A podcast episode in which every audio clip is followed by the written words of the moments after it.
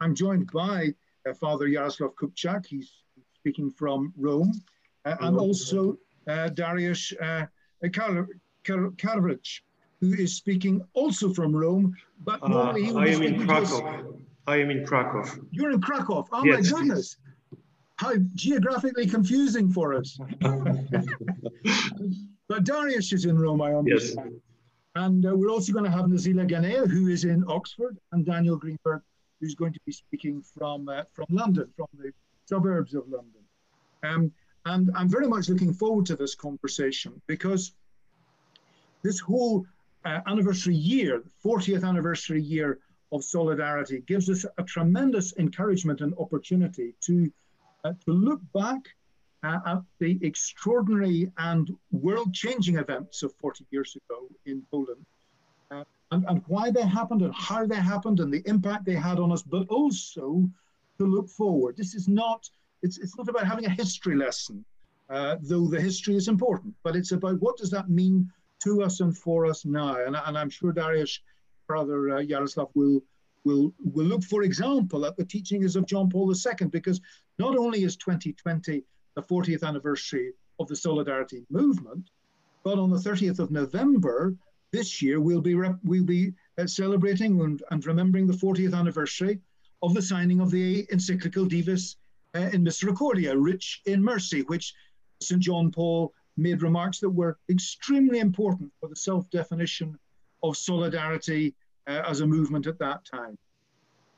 And as I say, we're joined by, by, by Nazila and Daniel. Naz is going to give us a human rights perspective, and Daniel will be focusing from a Jewish law and ethics perspective.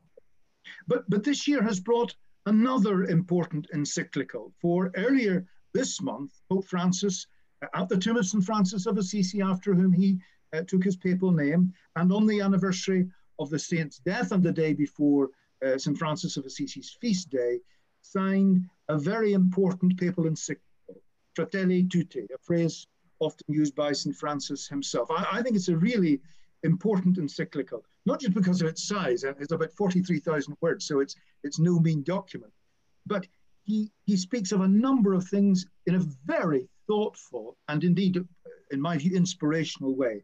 And he specifically mentions solidarity, uh, to which he, he refers as being our responsibility for the fragility of others. There's another marvelous phrase that he uses thinking and acting in terms of community. Indeed, the, the, the, whole of the reference there actually reads Solidarity means more than engaging in sporadic acts of generosity, it means thinking and acting in terms of community. I think it's a, a marvelous phrase. But, but the encyclical, Fratelli Tutti, goes beyond the Catholic community.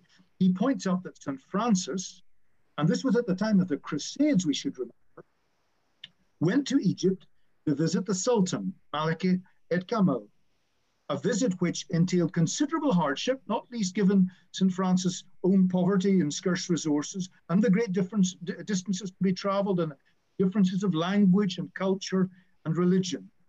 And Pope Francis takes this precedent of St. Francis not only for the ecumenical engagement, uh, which he has had, for example, with Bartholomew, the Orthodox Patriarch, and he refers to that, but also with the Grand Imam, Ahmad al Taib, in Abu Dhabi, where together they declare that God has created all human beings equal in rights, duties, and dignity, and has called them to live together as brothers and sisters. Another marvelous definition of solidarity, but a statement that he says was no mere diplomatic gesture, but a reflection born of dialogue and common commitment. What a marvelous thing to be happening at this difficult and challenging time. So today, in this panel, we follow the example both of St. Francis and Pope Francis by meeting together from different faith traditions.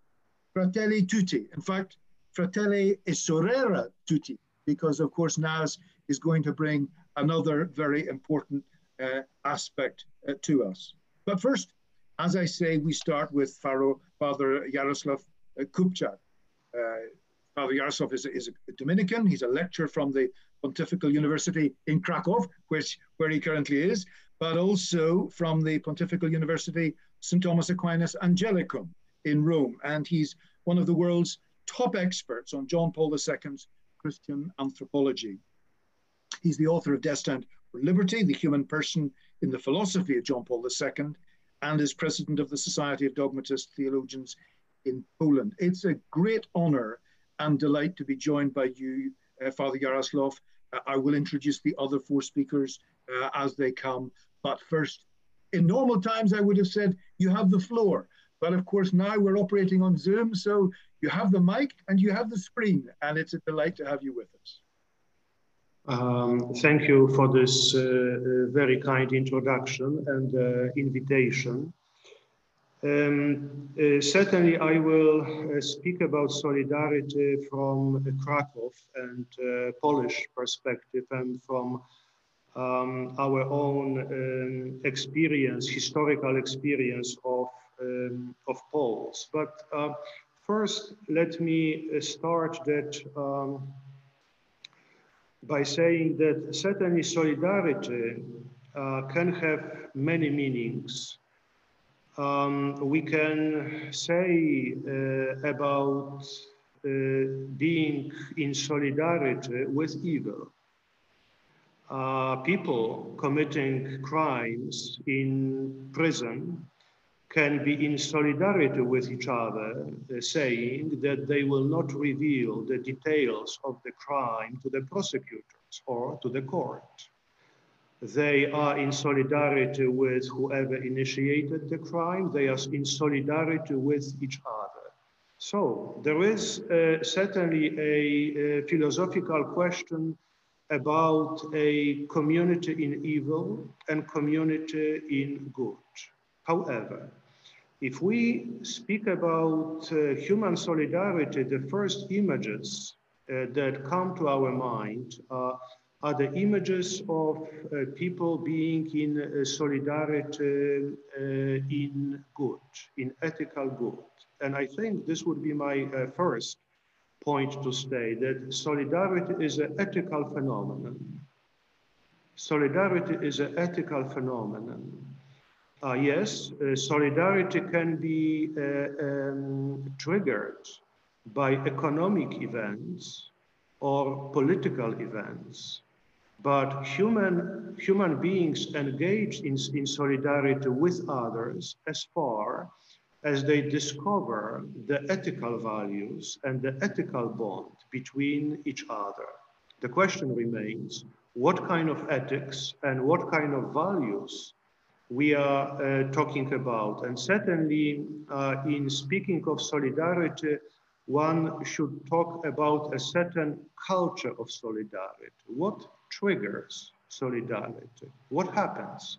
That at certain point, people who are divided between each other, people who are look uh, uh at each other um, sometimes with um, animosity, envy, people are able to engage in the solidarity. What are the border conditions to trigger solidarity? Ethics is first. What, what, what next? Well, uh, thinking of uh, solidarity in recent years, um, certainly three images come to mind.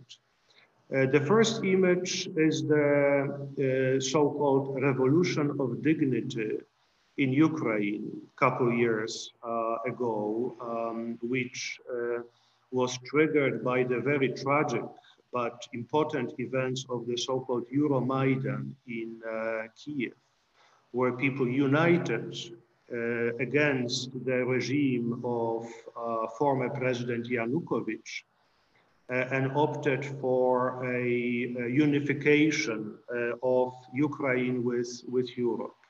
Second event uh, is what is happening nowadays in Belarus.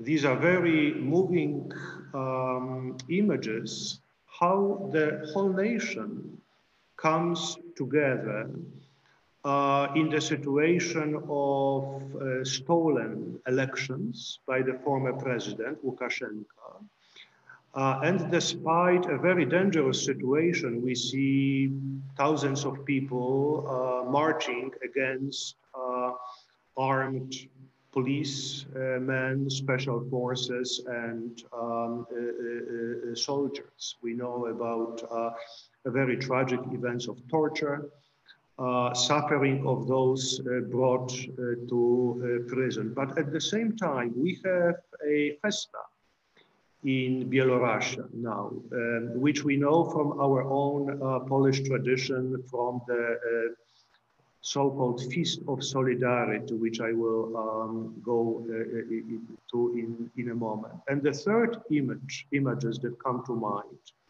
these are the images of the movement Black Lives Matter in United States, which always, which also brought people together uh, in a protest against uh, Russian uh, uh, uh racial um, uh, injustice.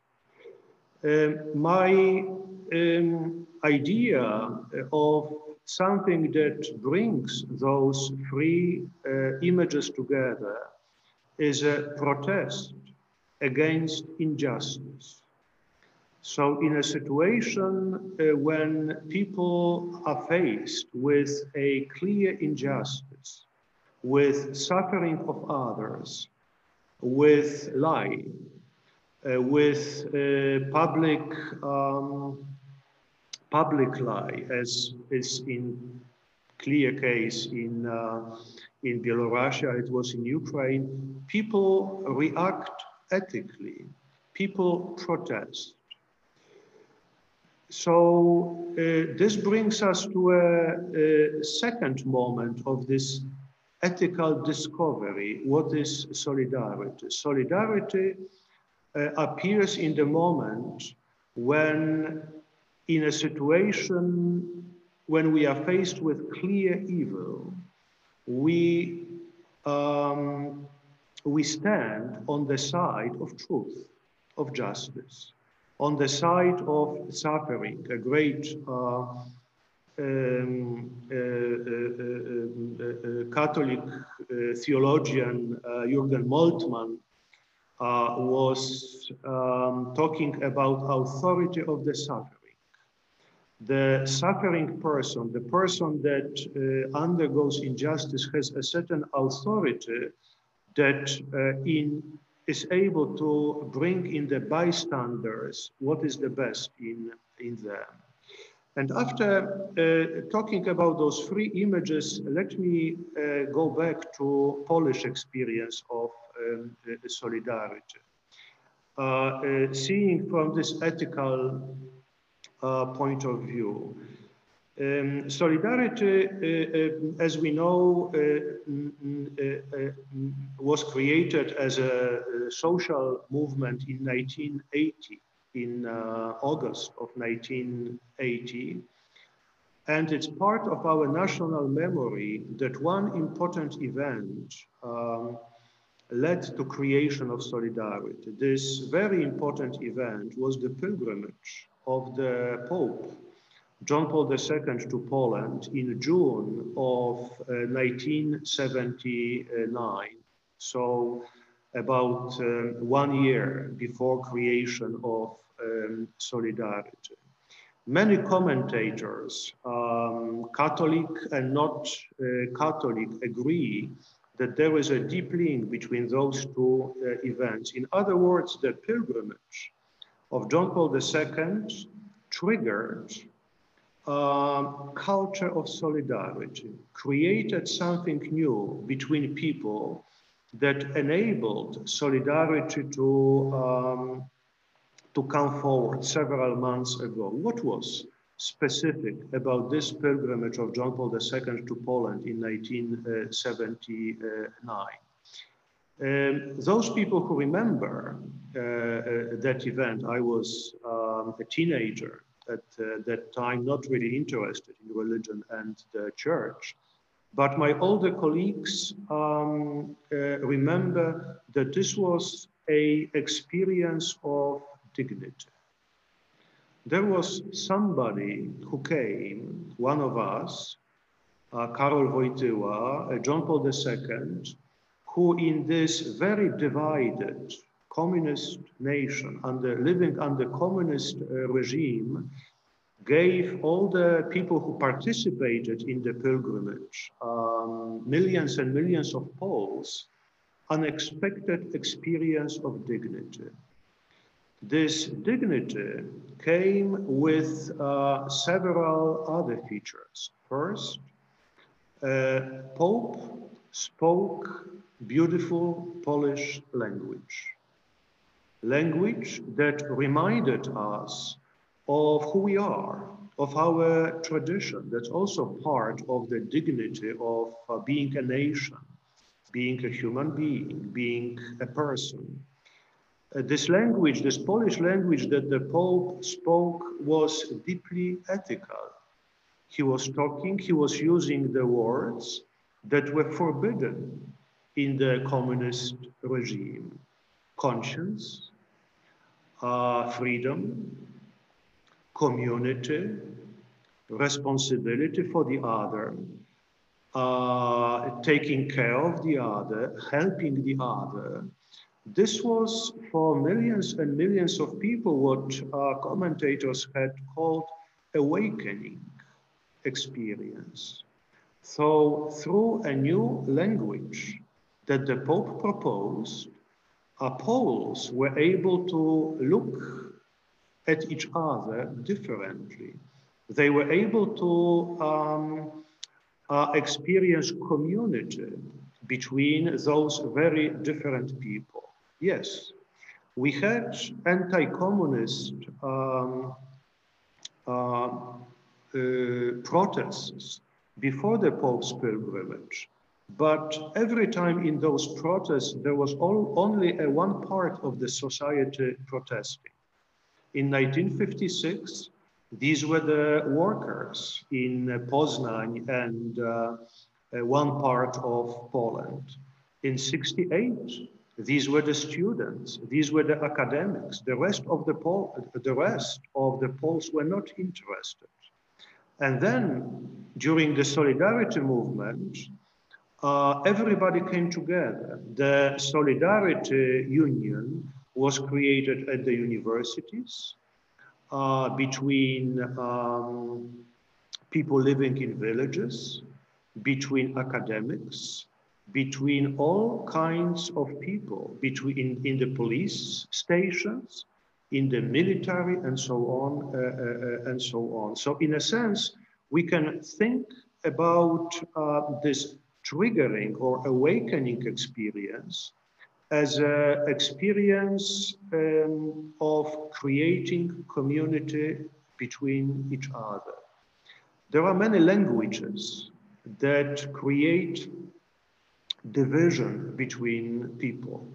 There are economic injustices that are, as the Black Lives Matter movement uh, reveals to us, there are racial, uh, uh, racial injustices, but we need a language that does not oppose us against each other, men against women, poor against rich, white against black, uh, uh, Jews against Catholics, uh, people of different religions against each other. We need a, a language that proposes that but pro proposing creates this deep unity between us and this is what what created um, this was what was created by john john paul ii um, so let me uh, uh, uh, shortly summarize what is particularly important for me. Solidarity uh, is an ethical experience. It has to be about ethics. Secondly, it has to be about uh, specific ethics because we have uh, in the modern, modern, postmodern society a conflict of very different uh, values uh, and very different ethical systems. But we need a proposal of ethical system that does not oppose us against each other, but that binds us to, together. And thirdly, the very triggering moment of this um, uh, uniting us together is a compassion uh, or uh, I guess Darius will talk more uh, uh, about, about, it. We have a little plot of dividing the, the, the, the, theme between each other. And Darius will talk about mercy. Let me use then the, the weaker word, compassion. Compassion toward the, the, the suffering. I guess these are the, the, the, the, most important things that I would like to say at the, at the, at the beginning. Thank you for, uh, for listening.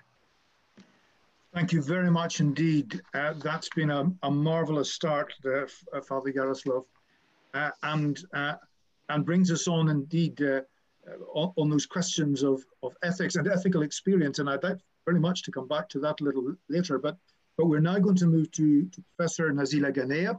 She's the director of the International Human Rights Law Programs at the University of Oxford and serves as vice chair of the Board of Governors of the Universal Rights Group. And she's a trustee of Freedom Declared Foundation. She's authored, co-authored and edited lots of academic and indeed United Nations publications, including the Oxford University Press publication, Freedom of Religion or Belief and International Law Commentary. Um, and indeed that was how I first came in contact with Naz was over this question of freedom of religion or belief. I'm delighted that she's joining us now. Naz, the floor is yours. Thank you very much. Uh, and it's a, a, pleasure to join uh, the esteemed panelists. Uh, let me connect with uh, what has been said before um, by uh, remembering that in uh, 1992, uh, 1991 rather, August 1991, I was teaching English in Poland and the, the headmistress of the school where I was teaching English um, said, I have extra ticket, not tickets, uh, well, I think it was called a ticket, but I'm sure there's a more respectable term for it. But I have uh, extra permission. you can join me to see uh, John Paul II in Krakow um, uh, because we were just outside Krakow. And there I went. It was all in Polish, uh, but I was uh, very moved by just the, the energy um, and the you know, reception given um, the Pope in, on that occasion. Um, I'll also follow on from my uh, predecessor on the panel by saying that um, my focus will be on human rights law, I hope peppered with my own impressions of some Baha'i thought, um, and um, indeed, this language um, of helping us support one another towards at least minimum respect and standards for protection was, was you know, perhaps one way that we can uh, describe the modern human rights movement. Um, but whereas it might have a framework for it, my question is, does it have the, the authority and the inspiration for achieving all of its objectives. And that's pretty much my um, objective in the few minutes that I have before me. We can say that solidarity was recognized early on in the modern human rights movement as being an important pillar for its success. For example, solidarity is implicit in Articles 28 and 29 of the Universal Declaration of Human Rights we see the aspiration in 28 and then maybe 29 is trying to find uh, means for its advancement. Article 28 of the Universal Declaration of Human Rights says that everyone is entitled to a social and international order in which the rights and freedoms set forth in the Universal Declaration of Human Rights can be fully recognized. But you know, here we are uh, just uh, at the tail end of the devastation of war, conflict, and indeed the Holocaust. And we have the aspiration of a social and international order in which equal rights and freedoms can be honored for everybody. So, you know, how, how are we to achieve this?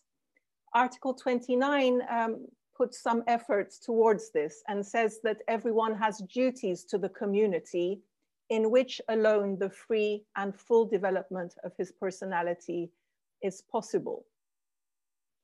So solidarity can be traced through from there in the Universal Declaration of Human Rights to a number of other human rights standards. And perhaps a key one would be the Declaration on the Right and Responsibility of Individuals, Groups, and Organs of Society to promote and protect universal, universally recognized human rights and fundamental freedoms. That's a bit of a mouthful, but basically the Human Rights Defenders Declaration that took over a decade to draft.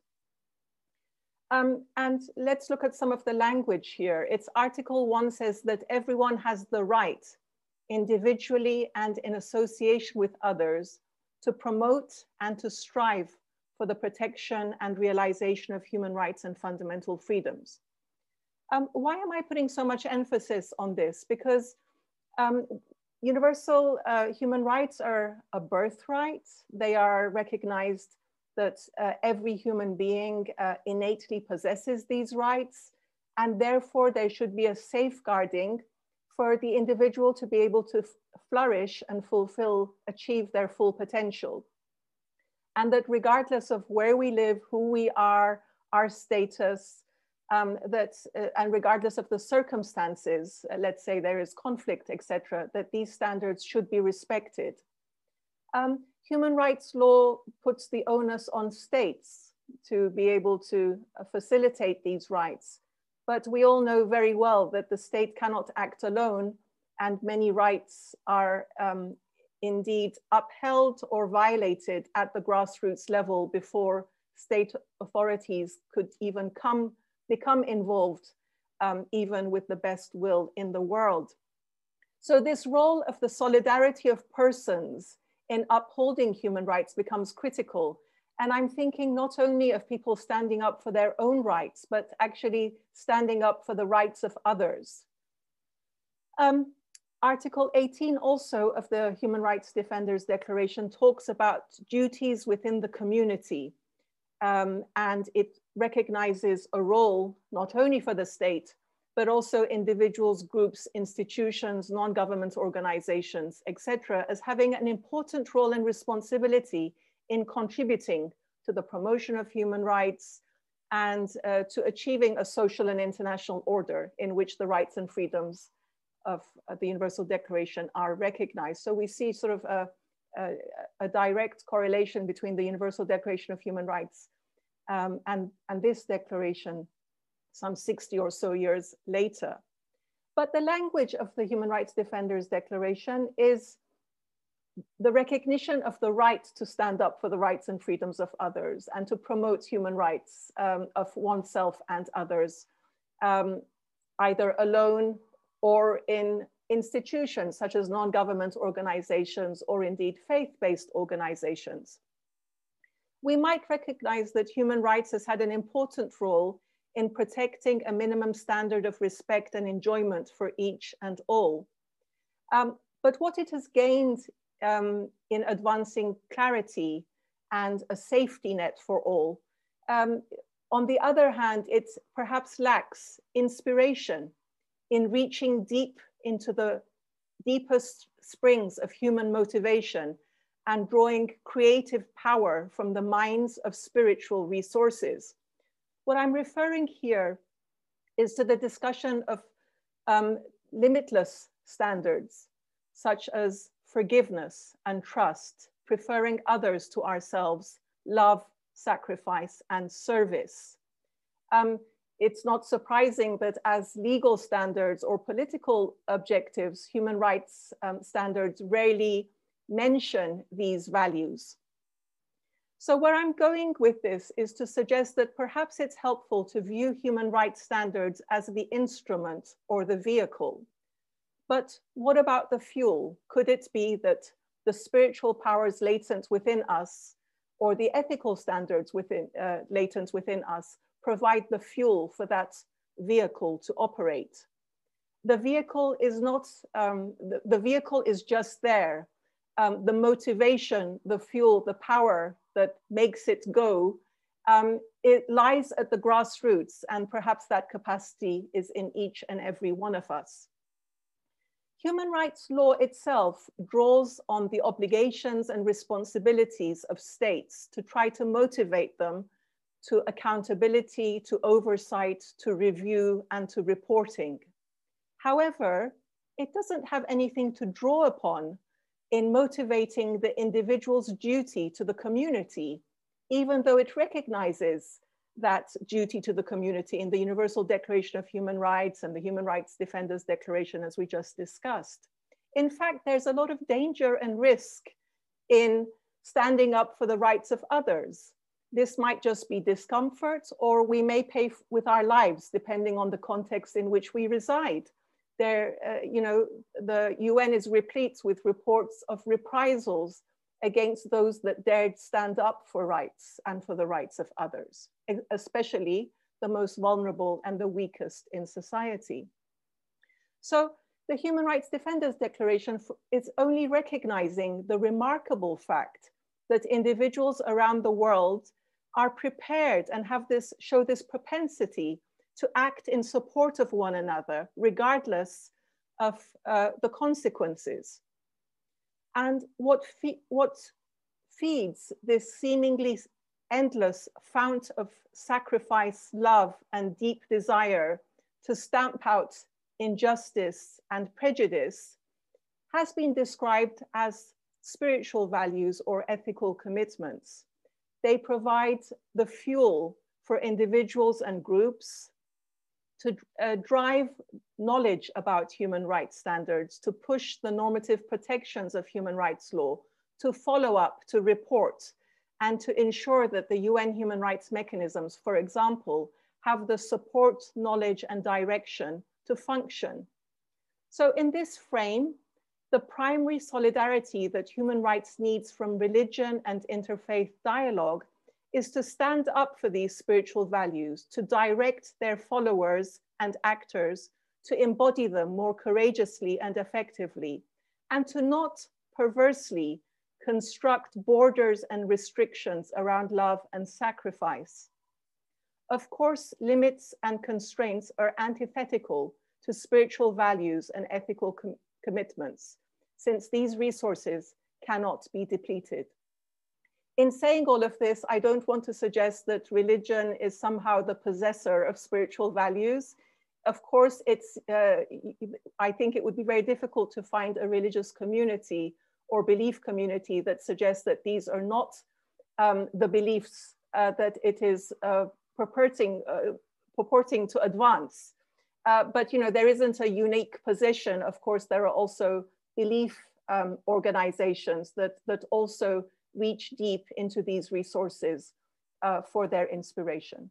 I hope that sketched out something of uh, perhaps a relationship between religion, interfaith dialogue, solidarity, and human rights. And I look forward to learning more from the panelists and our discussions. Thank you.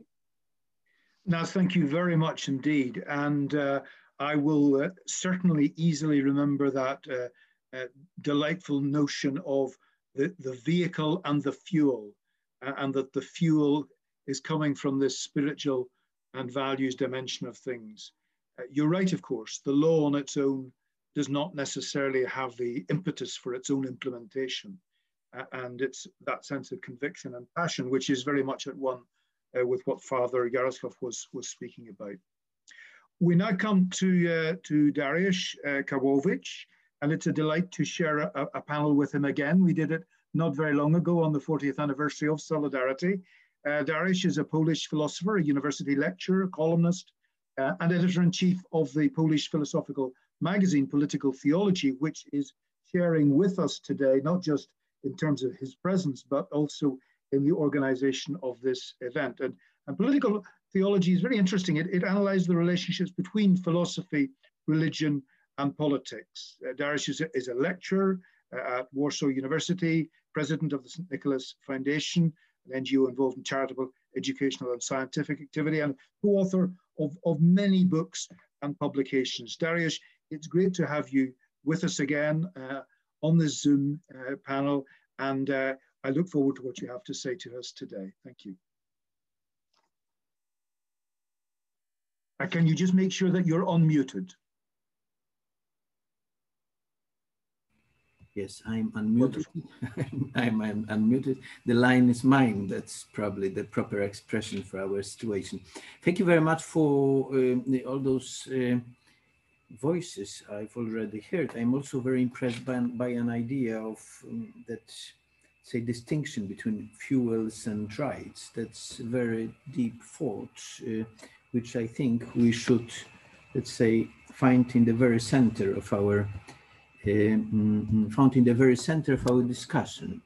Um, despite my uh, conspiracious agreement with Father Jarosław um, um, on sharing uh, subject of the discussion, I would like to come back for a while for um, for the history of um, solidarity. Um, as John mentioned, we have 40th anniversary anniversary of signing the Gdańsk um, agreement in uh, August. Uh, and it must be mentioned, I think, that um, this mass movement of 10 million people was undeniably a result of a deeply religious and ecclesiastical way of life and experiencing the world which may be um, regarded as a kind of a trademark of Polish social and political culture.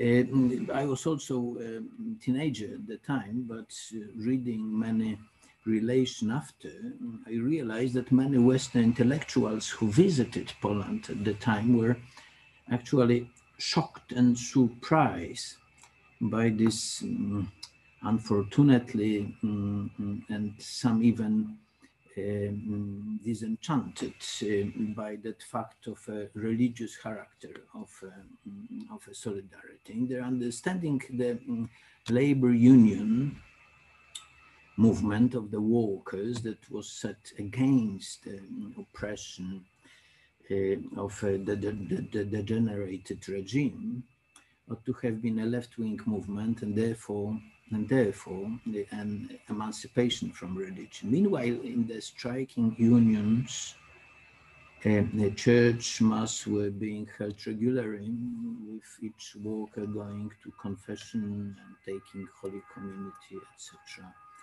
etc., and uh, with a church holding an important role in the political negotiation. Of course, um, Father Jarosław mentioned that we all um, agreed on the unquestionable, obvious relation between these events, between Solidarity and John Paul II, and particularly his first pilgrimage to his homeland. And I think that after years, we can give right to the um, leader of USSR uh, at the time, Leonid Brezhnev, who did not want to allow um, for this uh, to take place. Uh, mm, mm, mm, mm, he was, yes, definitely from his point of view, he was right. Uh, uh, the Pope visit um, precipitated an um, avalanche, definitely. Uh, it was a beginning, the very beginning of solidarity, there is no doubt. Uh, so there's nothing strange that during the August strikes at Gdańsk shipyard, uh, on the gate, uh, there were the picture of a Holy Mary from Częstochowa behind the portrait of John Paul II that's a very important gate, uh, well known from countless photographs, uh, where the workers met with the family and where the family were praying not to end uh, that strike in the tragedy. Let me remind that these were not uh, unfounded worries, since almost 10 years earlier, the communist powers exercised the army on the street, drawing the strike in their own blood, so to speak. Uh, as John mentioned, now we have a second anniversary, and it's not a, an important coincidence. Uh, also, 40 years ago, on uh, 30th November 1980, John Paul released his second encyclical titled Dives in Misericordia, in which uh, um, a most genuine version of solidarity that took place in Poland was mentioned and I think defined. Uh, that's, by the way, highly significant here. Uh, is that the definition was taken straight from St. Paul letter to Galatians, presenting the solidarity in the prism of St. Paul appellation, carry each other burdens, carry each other burdens. Mm, the encyclical was published two months from the day of the signing of the Gdańsk Agreement, which fittingly mm, represented a certain kind of theological commentary to the events that took, took place in Poland. What is important here, and I think very interesting to understand John Paul's intention and comments on solidarity within the context of the teaching of the divine mercy, what may surprise us totally today, because I mean, what divine mercy um, has have in common with uh, with solidarity. Um, I would say that well-known note of um, Ludwig Feuerbach, uh, he says that the secret of philosophy is theology.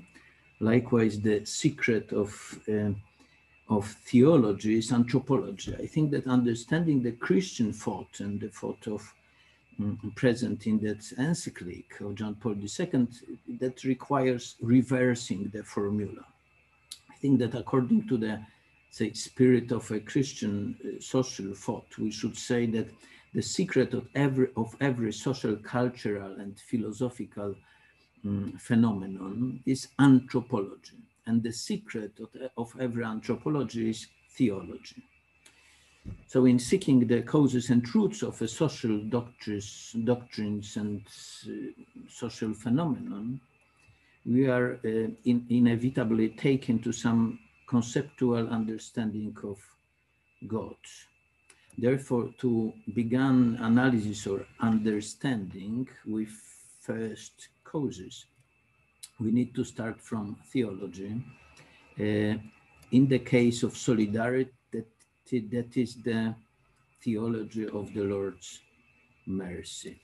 Uh, from the Mm, that point of view, solidarity has very little in common with any secular political or social order. It's not a form of a new, better version of redistribution or social aid or even better social policy. Social order of solidarity, it's about, that's, I know that's absolutely strange word in uh, nowadays politics, it's about love loneliness and uh, really human relation and needs which cannot be fulfilled by any kind of a political process. In the 80s, during uh, John Paul II pilgrimage to Poland, we all shouted with clear political intention, there is no freedom without solidarity. Nie ma wolności bez solidarności in Italian, there is also a rhyme, non c'è la libertà senza solidarietà. Uh, and the Pope, when he heard that, uh, that sh shout, that he had, there is no solidarity without mercy, without love. Uh, I must say I didn't understand that what he said at the time. Uh, thinking on that, I realized that that that's that's the order. I mean that we should go back to the theology of mercy, then to the anthropology, and on the end we can understand that statement. The theology of solidarity is about Lord mercy, which appeared, of course, in the mystery of cross. That's a topic of that what Greek called kenosis. Um, Christ, Christ in the Golgotha is not only the Lord of mercy. Uh, so the God who offered Lord's mercy to the weak people, but he is also weak. He, he that's a re revolution of revelation. He is an object of he may be an object of mercy. Uh, the anthropology of solidarity is though about human weakness and lowliness. We are not strong even if we can develop technical and political tools. Uh, we cannot answer on deepest human drama and need.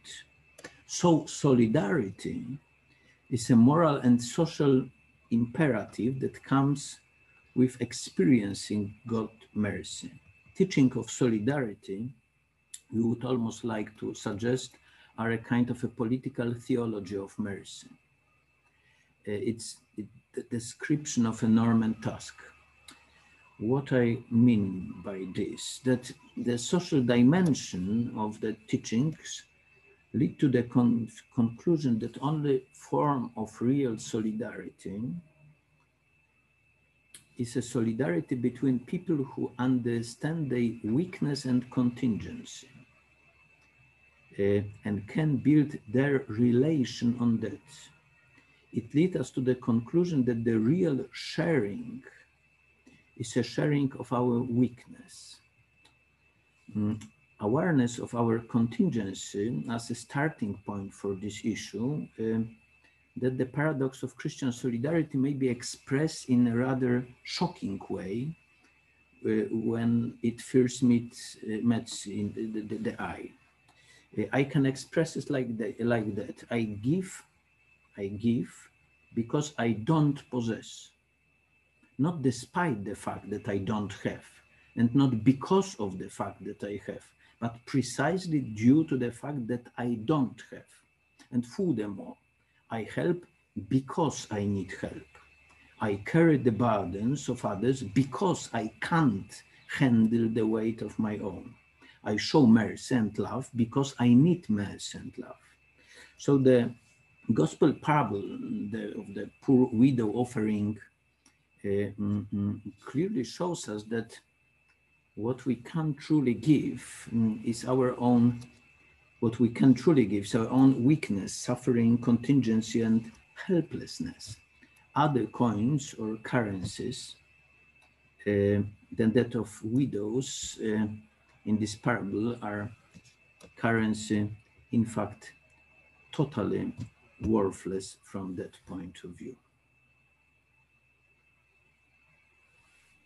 Thank you very much indeed, Dariusz. And uh, I, am struck by the way that uh, this this surreptitious coming together in advance of yourself and uh, Yaroslav brings together um, notions of, of, of, justice and mercy, of, of ethics and, and love. And, uh, and that notion of doing justly and loving mercy is one that I always associate with the great uh, ethics of Judaism uh, and, and the statement in, in Amos uh, to do justly, to love mercy, and to walk humbly with God. So I feel it is extremely appropriate that we turn now to, to Daniel, to Daniel Greenberg. Uh, Daniel has been, uh, of course, working for a long time at Westminster, where he drafts acts of parliament uh, as parliamentary counsel and has done so for, for some 20 years and is currently the counsel for domestic legislation in the House of Commons. Uh, but he was also very helpful to us in Northern Ireland uh, because as we were trying to construct or, or reconstruct uh, a, a, legislature without a great deal of experience, Daniel was helpful to us in the training of, of, a number of our people. But apart from his work in, in legislation, in the, in the normal domestic political sense, he also writes and teaches about Jewish law, ethics, and thought. And so it's a great delight to uh, to be with Daniel again and to welcome him to speak to us on this issue today. Daniel, you are online, as uh, Dariusz was saying earlier on. Thank you very much, and thank you to my fellow panelists and to Eva as well, um, and to all who've been involved in organizing this extremely stimulating um, event. I noticed that the strapline for the event is solidarity, religion, and interfaith which are, of course, three completely contradictory concepts. Um, religion is a club, even if sometimes it's a club of only one. Um, and organized religion is an exclusive club, even if the exclusions are perceived rather than intended. Interfaith builds bridges between those clubs and groups, and bridges, of course, uh, um, bridges accentuate the divisions between the things that they are bridging because they bring them into sharp relief. And the essence of solidarity is to deny those divisions and to form a single group and a solid, a solid mass of one. And the only thing that is capable of providing that solidity, the only common denominator is humanity. Now, in Judaism, we have a rabbinic, we have a rabbinic saying, Derech Eretz Kodma which is untranslatable, but I will nevertheless uh, have to try to translate it. Um, and it means something like this. Good manners, Derech Eretz, the way of the world, decent behavior, came before, or has to come before, Torah, the Bible, Torah, religion. Manners comes before religion, which is actually quite a profoundly uh, disruptive concept for many religious people. But Derech Eretz, this concept of manners, what the rabbis meant was humanity, including the dignity that Father Yaroslav talked about. Absolutely, that concept of dignity in humanity, including the responsibility and rights that Naz talked about. Absolute component of derech eretz humanity, and including the mercy and compassion, because whether it's the fuel or the vehicle, the mercy and compassion gives voice to the responsibility and give does something about the responsibility to other people. So that mercy and compassion which Darius spoke about, that is also the essence of derech eretz kodem As John said, I, have been involved in conflict resolution as a public lawyer. Um, I wrote the, uh, the, the, legislation required to give effect to the Good Friday agreements in Northern Ireland. As he says, I've been involved in, uh, in a number of uh, conflict resolution aspects of Northern Ireland and in many other places in the world. And I have noticed that you never begin conflict resolution until the politics, the religion, and the ideology starts to give way to humanity, to recognize humanity, whether it's Mothers for Peace, whether it's the Reconciliation Commission in South Africa, nothing can begin until humanity is recognized. So let's be honest. Religion divides us, whether we like it or not, whether we mean it to or not, whether we want it to or not, religion divides us. Religious humanity has the potential to unite us in a very powerful way. So this is not man in search of God, and it's not God in search of man. This is about human beings in search of each other. Daniel, thank you very much indeed for that very potent, concise, precise, and challenging intervention. And I appreciate it very much indeed. And it comes, as you say, out of the actual experience of working in some of these challenging situations. You mentioned the notion of a bridge. And uh, as you know, in Northern Ireland, the party, the political party that I led, was called the Alliance Party because it was people from Protestant and Catholic backgrounds. And the symbol that we used was the symbol of a bridge between the two sides. Dr. Paisley, whom some of you may well remember, who is no longer with us, on one occasion during the talks challenged me about this use of the, of, of the motif of the bridge. And he said, and you know what a bridge is? A bridge is something that goes over to the other side. in other words, those that act as a bridge are those who are traitors to their authentic cause.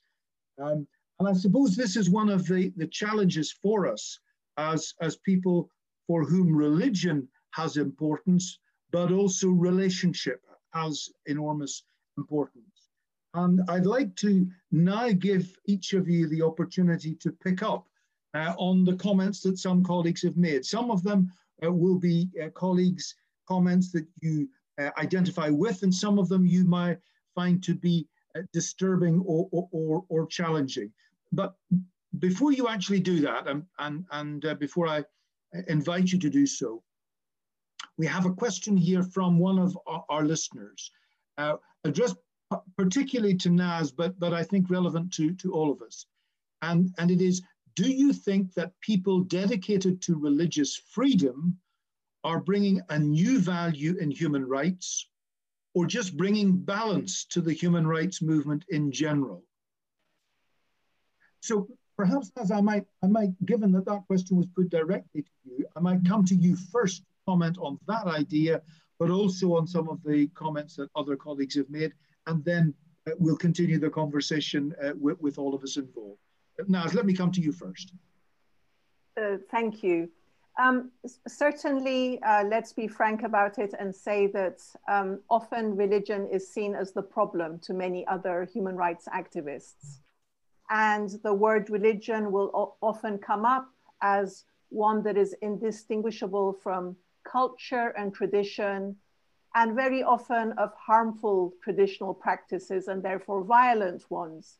So it would be surprised, it is a fairly new turn in human rights that we see that women's rights movements, uh, women's rights should be upheld concurrently with freedom of religion or belief, or that religious actors may be part of the solution rather than part of the problem, or that religious, uh, uh, those that are upholding freedom of religion or belief stand in solidarity with the rights and freedoms of those beyond their community. So purely looking at the human rights, um, the modern human rights movement and its experience, often religion is, is put in that corner.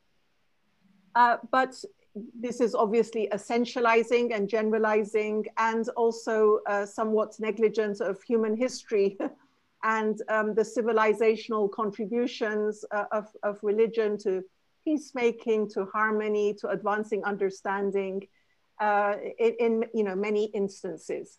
Uh, but some actually view human rights as a, a search for values that everybody can connect with. And perhaps they might think that this can be um, a, a, shared foundation that religion may not provide. So, you know, there, there are those that uh, very much see human rights as part of their ethical uh, map in life as well. Let's switch now to freedom of religion or belief in uh, as upheld in human. So amongst the many rights that are upheld, one of them is freedom of religion or belief. Um, and it's a very long-standing um, uh, right uh, that we can stretch back to um, in human history to see its predecessors. It, but in, I, I, agree that in human rights law and human rights standards, freedom of religion or belief is crucial because it is upholding the significance of the human search for meaning, for matters of conscience, uh, and for working alongside one another in, in matters that are cogent, coherent, and significant in one's life. If the highest search for a, a, a human being cannot be upheld, um, then you know what, what are we upholding? It, it can't only be, of course, bread and butter and voting and shelter are significant, but so is the search for our purpose um, and, uh, and also the right not to search for that purpose or to ultimately remain indifferent or reject religion. Um, that's, that's the very interesting thing about freedom of religion or belief is that it doesn't restrict it. It doesn't say only those that believe in God or gods or only those that um, have a holy book as soon as um, if if we imagine you know the international community drafting a standard on freedom of religion or belief um, and you know the state's actors drafting it and agreeing it they would be looking for grounds to limit it and to possess it and to control it and to deny it to others so i think it serves all of us well uh, that it's open that there is this umbrella term of matters of thought conscience and religion or belief because somewhere we will be a minority, somewhere a majority, somewhere um, some traditions will be associated with the state religion um, and, and, others they won't. And by keeping it open, there can be a variety of um, um matters that can be considered of that cogency, co coherence and seriousness to, to merits um, protection under that right.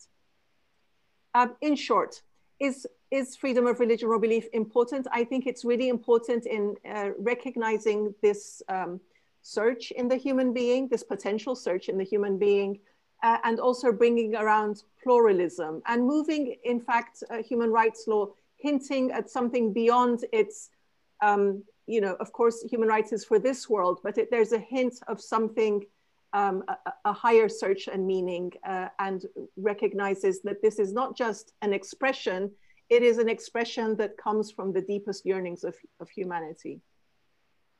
Thank you very much indeed, Naz. Father Yaroslav, I, I wonder if I might come to you because you you used a very interesting term in the later part of your intervention. You talked about ethical experience. You brought these two things together. Often people think of ethics in terms of rules or, or guidance or morals or, or whatever. But, but you brought it together with the notion of experience, which, which actually for me kind of links a little bit with, with Naz's notion of the motor and the fuel, because experience is something that, that, that, that we that we have not just in our memory, but in our feelings. And it seemed to me that you were bringing this together with the notion of ethics. I wonder if you might like to say a little bit more about that notion of ethical experience. Um, thank you. Um, thank you for the uh, for the question. Um, yes, my uh, my uh, notion, my understanding of ethical ethical experience uh, comes from uh, deep conviction uh, that human beings, a conviction that comes from um, deep tradition of the Western thought and uh, of the Jewish and uh, Christian um, a tradition that human beings are always ethical beings. In other words, um, to be a human being, uh, one has to choose between good and evil.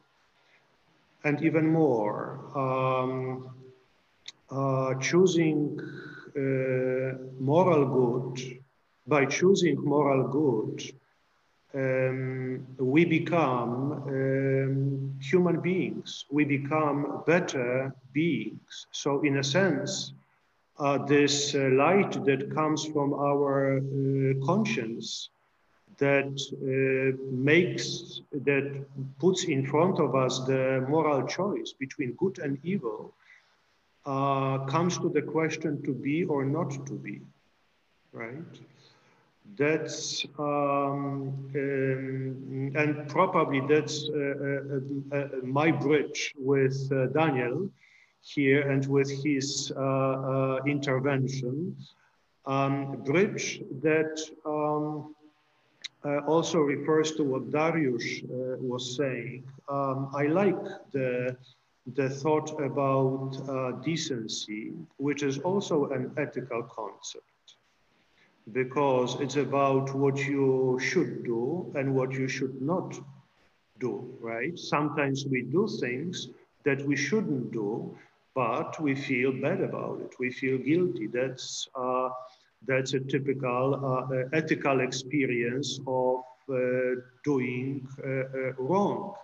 But the thing is, that for um, a lot of people um, in the world, this uh, ethical choice is the same what religion, what, what it comes from religion, right? The decency, what you mentioned, uh, uh, cannot be separated from um, uh, being a religious uh, person if we look into the uh, uh, history of Western civilization, we have um, a, a, great number of examples of people uh, who did good things, not because of just decency, but because they were deeply religious persons. Uh, the person that, that comes to me is, of course, Martin Luther King for Martin Luther King to uh, uh, to do uh, to engage in the in this uh, process against racial um, uh, injustice was much above the decency of the society.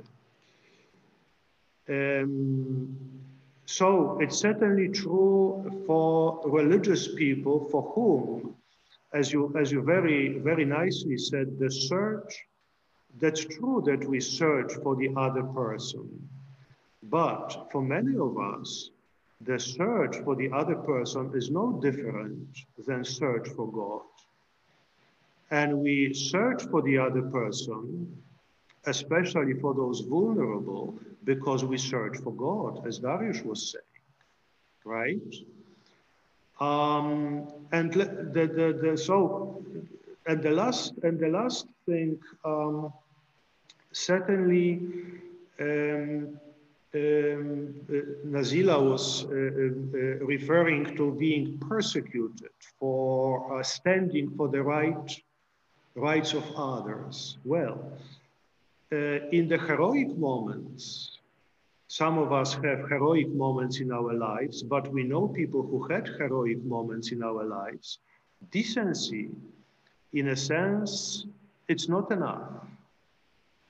If we look, um, you know, for, um, uh, uh, um, in a sense, there is, there is a link between natural morality, I mean, and I don't know, we can perhaps call it the spiritual fuel.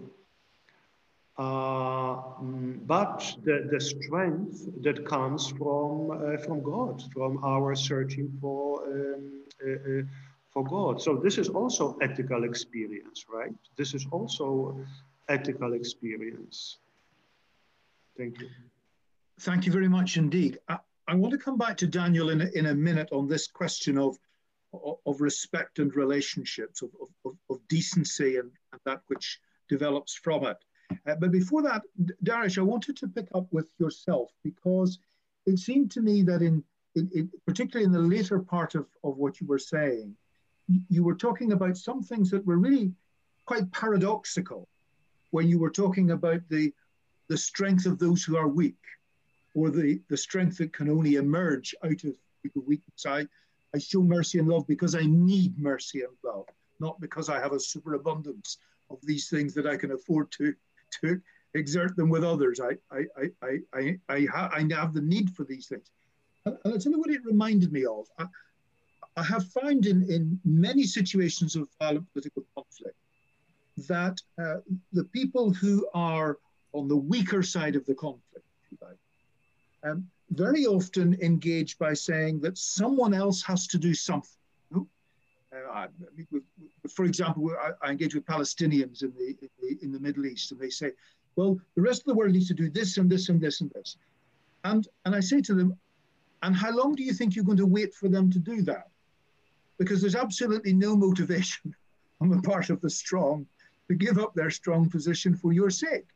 They say, well, but, but we're weak. We can't possibly do anything of that kind. And I say to them, well, the interesting trans- change or development or discovery, in a sense, it seemed to me, uh, as, a, as a Northern Protestant, was a discovery by Irish Republicans who regarded themselves, and quite reasonably, as weaker, that actually any change depended on them reframing their approach to things. Mm they, they didn't have power over anybody else, but they had a degree of power over themselves and what they would do themselves. And by actually changing that, uh, not suddenly all becoming very loving and or anything of this kind, but actually, nevertheless, changing and saying, well, we have to we have to take responsibility for this ourselves. It's the weak that can actually make the changes, much more than the strong, because the strong is in a way in a gilded cage mm. where it is not possible easily to give these things up. So I, I was very interested in this notion, this sort of paradoxical notion that that transcends normal rationality in, in, in opening a new door. And I wonder if you might just say just a little more about that before we come back to Daniel. Mm, that's uh, that's very much on uh, on that uh, extremely uh, enlightened division of uh, Nazila, because I think that solidarity in some important aspect, and we forgot about it in most cases. That's not a, it's not a political, social, economical, eh, eh, eh, legal solution that's a, that's that's a side of a right of agreement between people, governments, etc. Uh, what what Nazila says, and I think that's very deep, is that we should be absolutely conscious of what is the root of those solutions. That when when when they became rootless, they will die definitely. I mean, the end of our laws we are so proud of uh, in the beginning of 21st century it's under a big risk nowadays because some way of let's say metaphysical tradition not only religious one but metaphysical in general uh, is going to disappear and that part exactly is very difficult and become more and more paradoxal. And that's exactly what I, I think, if I'm not wrong, Daniel mentioned. It's a question of relation between people which are before or behind the legal relation. I mean, uh, what I like in the month of a um, lawyer, especially who, let's say, become a philosopher and if I'm not wrong, theologian also. Mm, it was looking like in that what you said. That I mean, that's a pretty important dimension for your thinking. So, I would say that what's what what what what what is from that point of view, which is not purely re religious, because I can I take looking for witnesses. I would uh, remind Max Scheler um, uh, for example, the German phenomenologist who was ins insisting very strongly that we are living in society who stop belief in death, for example, in all kind of contingency. I mean, why do we send away cemeteries from our from our uh, uh, towns? Is it really only a, a reason of health? I mean, or we don't want to be bothered by a thought of death? why we don't want to remember about uh, pain and um, sicknesses, why they are never present on the first page of our magazines, a part of a part, a part of an examples of horror, who are a, a, a, a part of uh, infotainment, infotainment only, nothing having having anything common with mercy. Uh, but the problem is that building that real between human relation may be based only on our deep consciousness of our weakness. I mean, sharing weakness, that's a first. I mean, everyone knows it from the French relation. When the French relation started, when we are really, when we are really ready to open our weakness between someone, to share our weakness with someone I mean, that's a starting point of a possibility of really human uh, giving.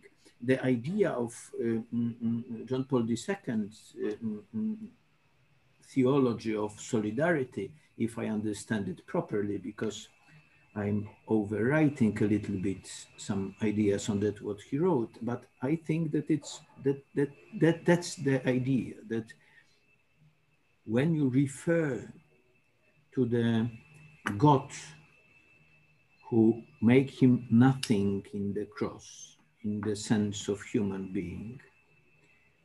When you refer to that, what Greek called kenosis, you may discover that, say, weakness combined with, uh, with dignity, that's a starting point of really the only one real human uh, relation. So that's probably the ground uh, on which we can build those paradoxes. Because without acceptance of our weakness, uh, we can't create any really human society. Thank you very much, I, that, that's a, it's very interesting what you drew together there. This, this notion of dignity in weakness and the power of the weak when it is a weakness that is a weakness infused with dignity. It seems to me that's a very powerful thing. And it brings us back to what Daniel earlier on when he was talking about respect and decency. Because one of the, the characterizations of politics now is the loss of decency. Now, I'm, I'm particularly struck by the powerful nature of an intervention, Daniel, from yourself as not just a lawyer, but as someone who actually writes the law for those of us in Parliament to, to put through. You don't immediately jump to the law whenever you're speaking about how we deal with these things. You're talking about, about decency. And, and I've been very struck, for example, about the, the huge significance and importance of respect in the development of relationship. I wonder if you might like say a little bit more about your ideas of, of decency and respect, uh, and indeed dignity, uh, uh, uh, as Darius was talking about. Yes, thank you. And I, I, I will start, if I may, by, if he will forgive me and allow me, by disagreeing with Father Yaroslav when he says that for heroism, decency is not enough. Now, I suspect probably we're not really disagreeing because what I'm going to say is I think for real heroism, and there are lots of things that look like heroism and people who think they're heroes who we might disagree with, but I think for real heroism, real decency is enough. And therefore, I've immediately turned this into semantics where we can all disagree about what we mean by decency. But let me give you an illustration, which I hope will answer you, John. I watched my son and daughter in law eh, taking my granddaughter to play in the park. And on the swings, on either side of her, there was another family who appeared to be, from what I could gauge, they appeared to be Orthodox Muslim family. On the other side, there was a family who I don't know whether they had any religion or none. It was impossible to tell.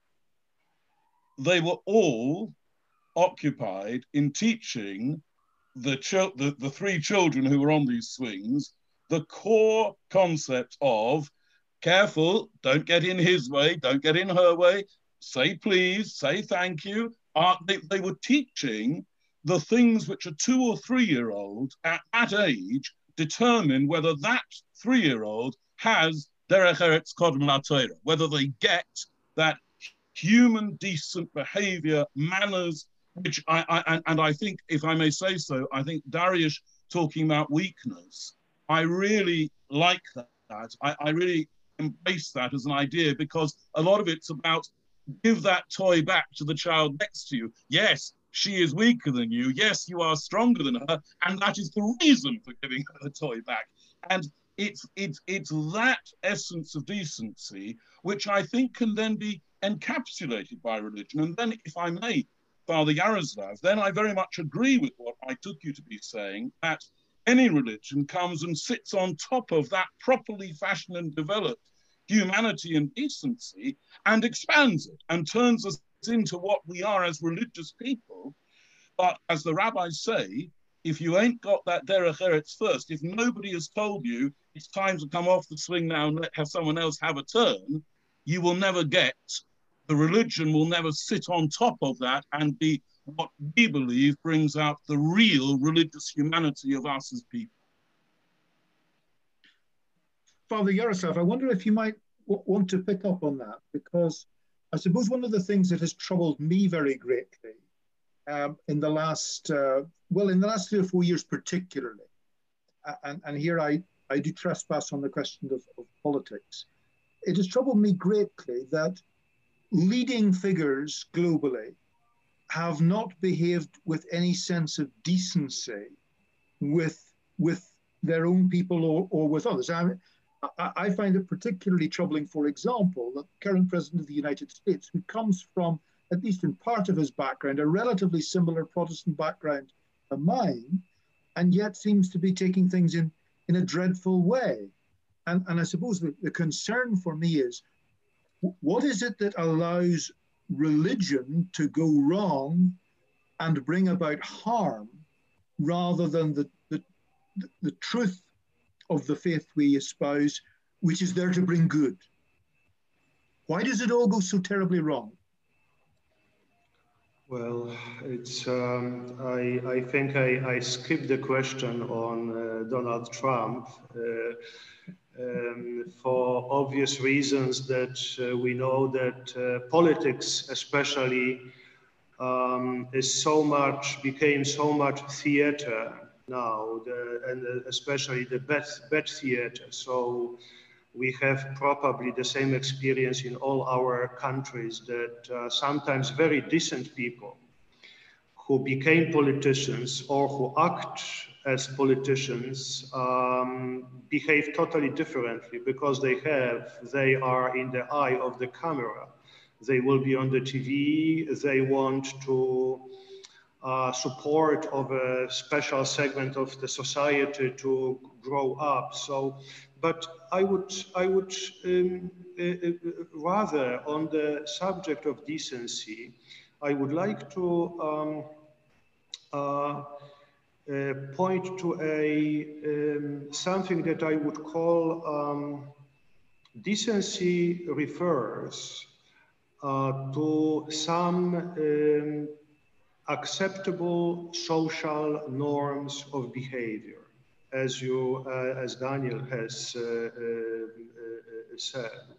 My question um, would be um, what those norms of behavior that we see as acceptable come from.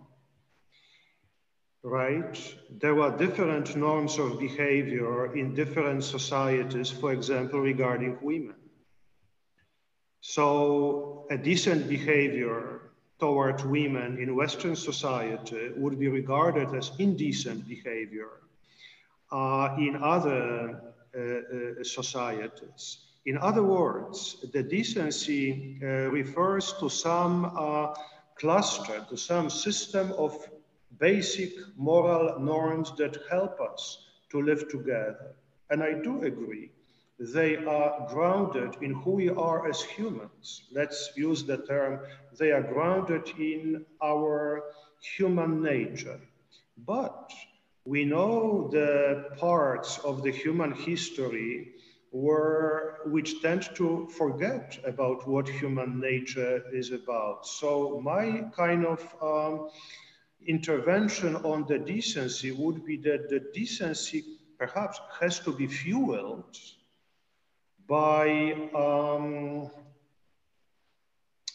some energy that fuels this with what decency is about dignity, as we know, would be a typical uh, um, uh, uh, dignity of every human being was not a universally accepted notion in the history of humanity, right? It appeared at a certain moment uh, uh, uh in, the, in the humanity. And let's say religion was not um, um, uh, uh, I, would, I would hold that religion was quite significant in this appearing uh, of the certain notion that, that create the notion of decency.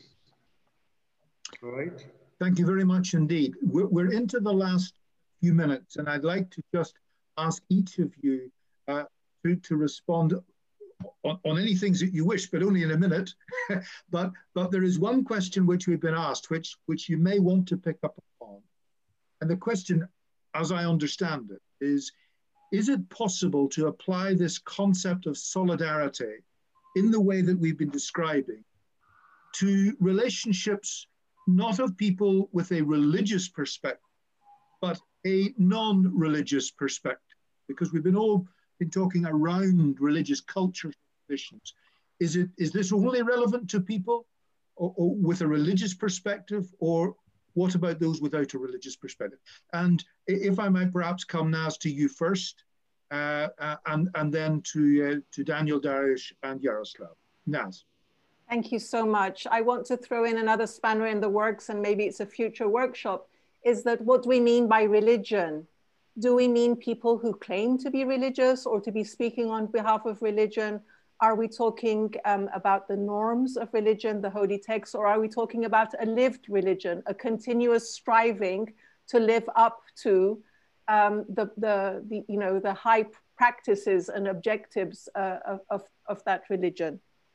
Which takes me to, I mean, I think the notion of weakness and dignity was important, and perhaps that takes us to a realization of our common humanity um, and the, the oneness of our common humanity. And perhaps uh, that moves us to the, question, to the question we just had that indeed a borderless solidarity was exactly what I was trying to get at, uh, in that uh, perhaps at the ages of um, less consciousness about the world and the diversity of the human family, then um, this had borders. But those were ages of greater immaturity, where we're on uh, potentially moving to a far greater maturity in un understanding our oneness.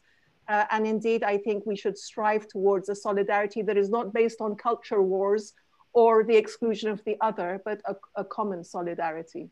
Thank you. Thank you very much indeed, Naz. Uh, and a final word uh, from Daniel, from Dariusz, and from Jaroslav. Daniel.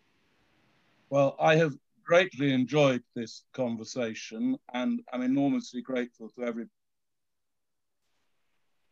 body, including the organizers. Um, I do agree with Father Yaroslav, if I may respectfully do so, that whether decency is enough or not, it certainly requires some clothing and some direction. And what I find particularly exciting about this afternoon is that coming from very different directions, we have all been excited by the concept of decency, humanity, and other similar words, dignity, as underpinning and giving energy and a drive to our religious lives. I don't know whether that builds a bridge between us or not, but it's certainly something that I find exciting and a great source of hope. Thank you very much indeed, Daniel. Dariusz. Oh, the qu question is extremely deep because it's a question of uh, in what can we do with our intellectual, ethical, uh, cultural heritage, which definitely uh, is rooted in the religious mind. So, uh, can we really find an answer? Uh, what's the future of uh, human rights, for example, without religious background? Or, um, I mean, can we really, are, are we really ready to defend, will the next generation defend religious freedom in the Western countries? Is the secularization the way which help us to create an answer how should it look like uh, universal secular ethics? I'm not an optimist frankly speaking in that uh, in that case. I do believe uh, that if we start to look among uh, categories from uh, say even pre-Christian heritage, we find categories like humility and pride, for example, who may help us to answer some questions. But this is a long and difficult uh, road. So the short answer on the question, is it easy to find a non-religious explanation of a teaching in Dives in Misericordia?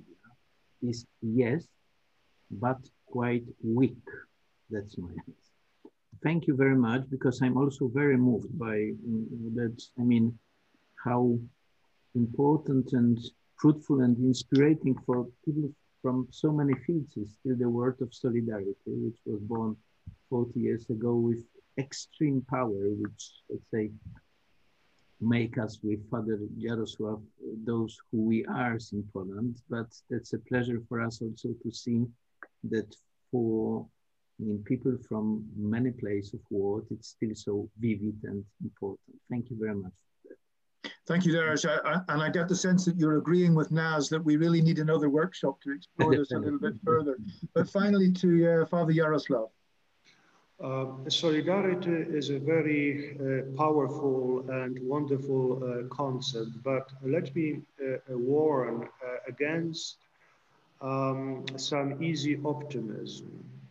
By this, I mean uh, taking into account that there are very powerful sources in the every human society and in the human nature that put us apart. there are many ideologies that put the rich against the poor, men against women, people of different religion against uh, each other, people of different colors of skin and so on. We, the whole history of uh, world is a powerful uh, illustration of that. The finish line, it's difficult for me to imagine that solidarity in the deep sense of this word uh, can be based um, on something else than the religious uh, reference, however we call it, but set transcendental, uh, ultimate, ultimate ground. I also thank you very much for the invitation, and I enjoy this uh, conversation very much. Thank you. Well, thank you very much indeed. And, and, and thank you to all of you, to Father Yaroslav Kupczak, to uh, Professor Dariusz Karłowicz, to Professor Nazila Ghanea, and to uh, my old friend Daniel Greenberg. Thank you also to Eva Grossman, who put all of this together and as ever has done so and remained behind the scenes. But insofar as it has worked, it has worked because she has made it work. And I want to thank uh, Eva very much indeed for that. As I said at the start, uh, this is the first of a number of webinars on the subject of solidarity. And the next webinar will take place on the 20th of November uh, next month, Solidarity Between the Generations. And there we're thinking about both environmental and financial sustainability, both things which are under major threat at this particular time. I, I look forward to, sharing that event again. Uh, again, we will have uh, someone from Angelicum, uh, Helen Alford. Uh, we'll also have somebody else from the University of Oxford, Kalypso Nicolaidis, another professor from Oxford.